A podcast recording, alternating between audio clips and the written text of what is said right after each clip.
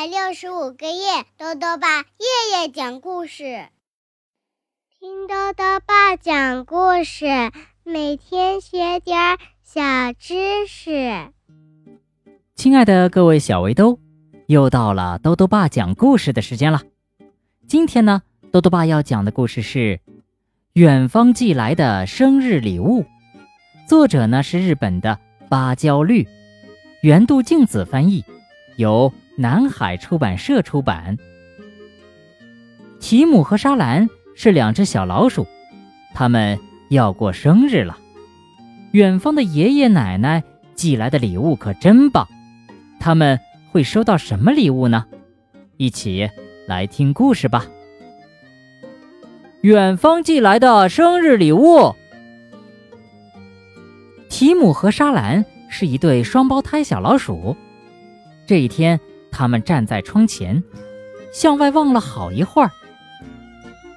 哦，邮递员叔叔来了，还带了个大大的包裹，一定是我们的生日礼物，因为今天是我们的生日呀！太好了！两个人急忙跑下楼。您好，夫人，天儿真是越来越凉了。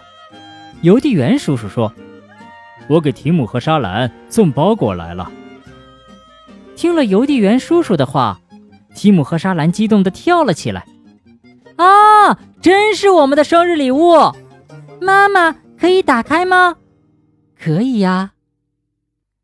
两个人打开包裹箱，里面是两个扎着丝带的盒子，还有一封信。啊，是你们的爷爷奶奶寄来的。信上说：“提姆、莎兰，祝你们生日快乐！这是送给你们的生日礼物。到了春天。”希望你们能来核桃村玩，你们高兴吧？哦，太好了！这个扎蓝丝带的肯定是给我的，那扎红丝带的就是给我的。扎着红丝带的盒子里装着两条围巾、两副手套和两顶帽子，它们软软的，看上去很暖和。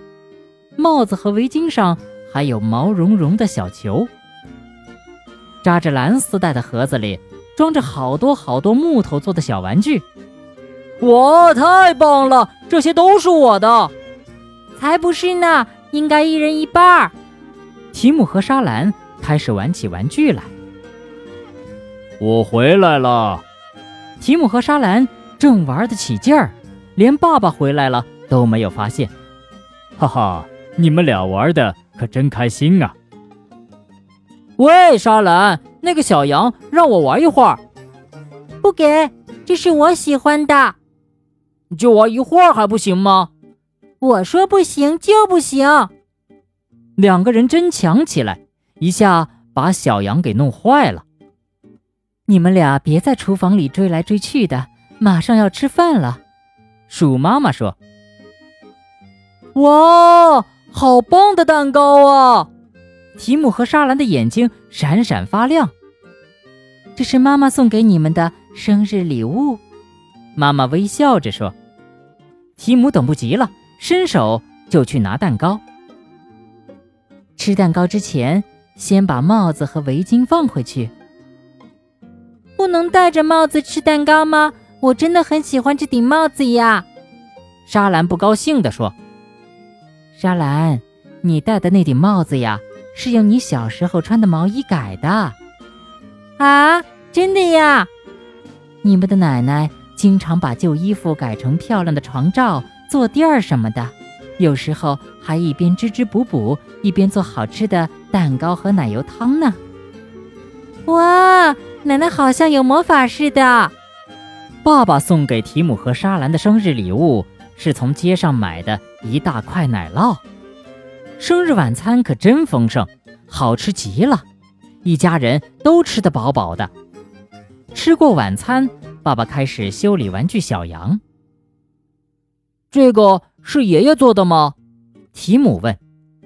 是啊，爷爷是村里最有名的木匠，这只小羊是他用碎木块做的。爷爷真了不起！提姆和莎兰异口同声地说。爸爸小时候啊，爷爷也为爸爸做过好多玩具呢。爸爸沉浸在美好的回忆中。嗯，我们有一个好主意。提姆和沙兰转动着大眼睛说：“这个好主意就是给爷爷奶奶写封信。”嗯，真是个不错的想法。于是两个人坐到爸爸的书桌前，开始写信。啊，糟糕！莎兰把墨水滴到了纸上，接着更糟糕的事情发生了。吉姆把墨水瓶儿给碰倒了。哦，那怎么办啊？天哪，信纸上被弄得一团糟。好了，该睡觉了。妈妈看到两个人满脸都是墨水，大吃了一惊。哎呀，这两个孩子是谁呀？妈妈，我们是提姆和莎兰呀。我们写好信了。莎兰得意洋洋地说：“妈妈，你要马上把这封信寄给爷爷奶奶哟，一定要寄哦。”“好的，好的，我一定寄。你们俩就放心的睡吧。”哦，明天要是下雪就好了。提姆边说边钻进被窝，那样我就可以把帽子、围巾和手套都戴上，到外面去玩。我希望春天早点来，我想去爷爷奶奶家。沙兰说。两天后的早晨，住在核桃村的爷爷和奶奶收到了一封信。哎呀，老头子！那两个孩子可是第一次给我们写信啊！他们一定是收到我们的生日礼物了。信呢？让我看看。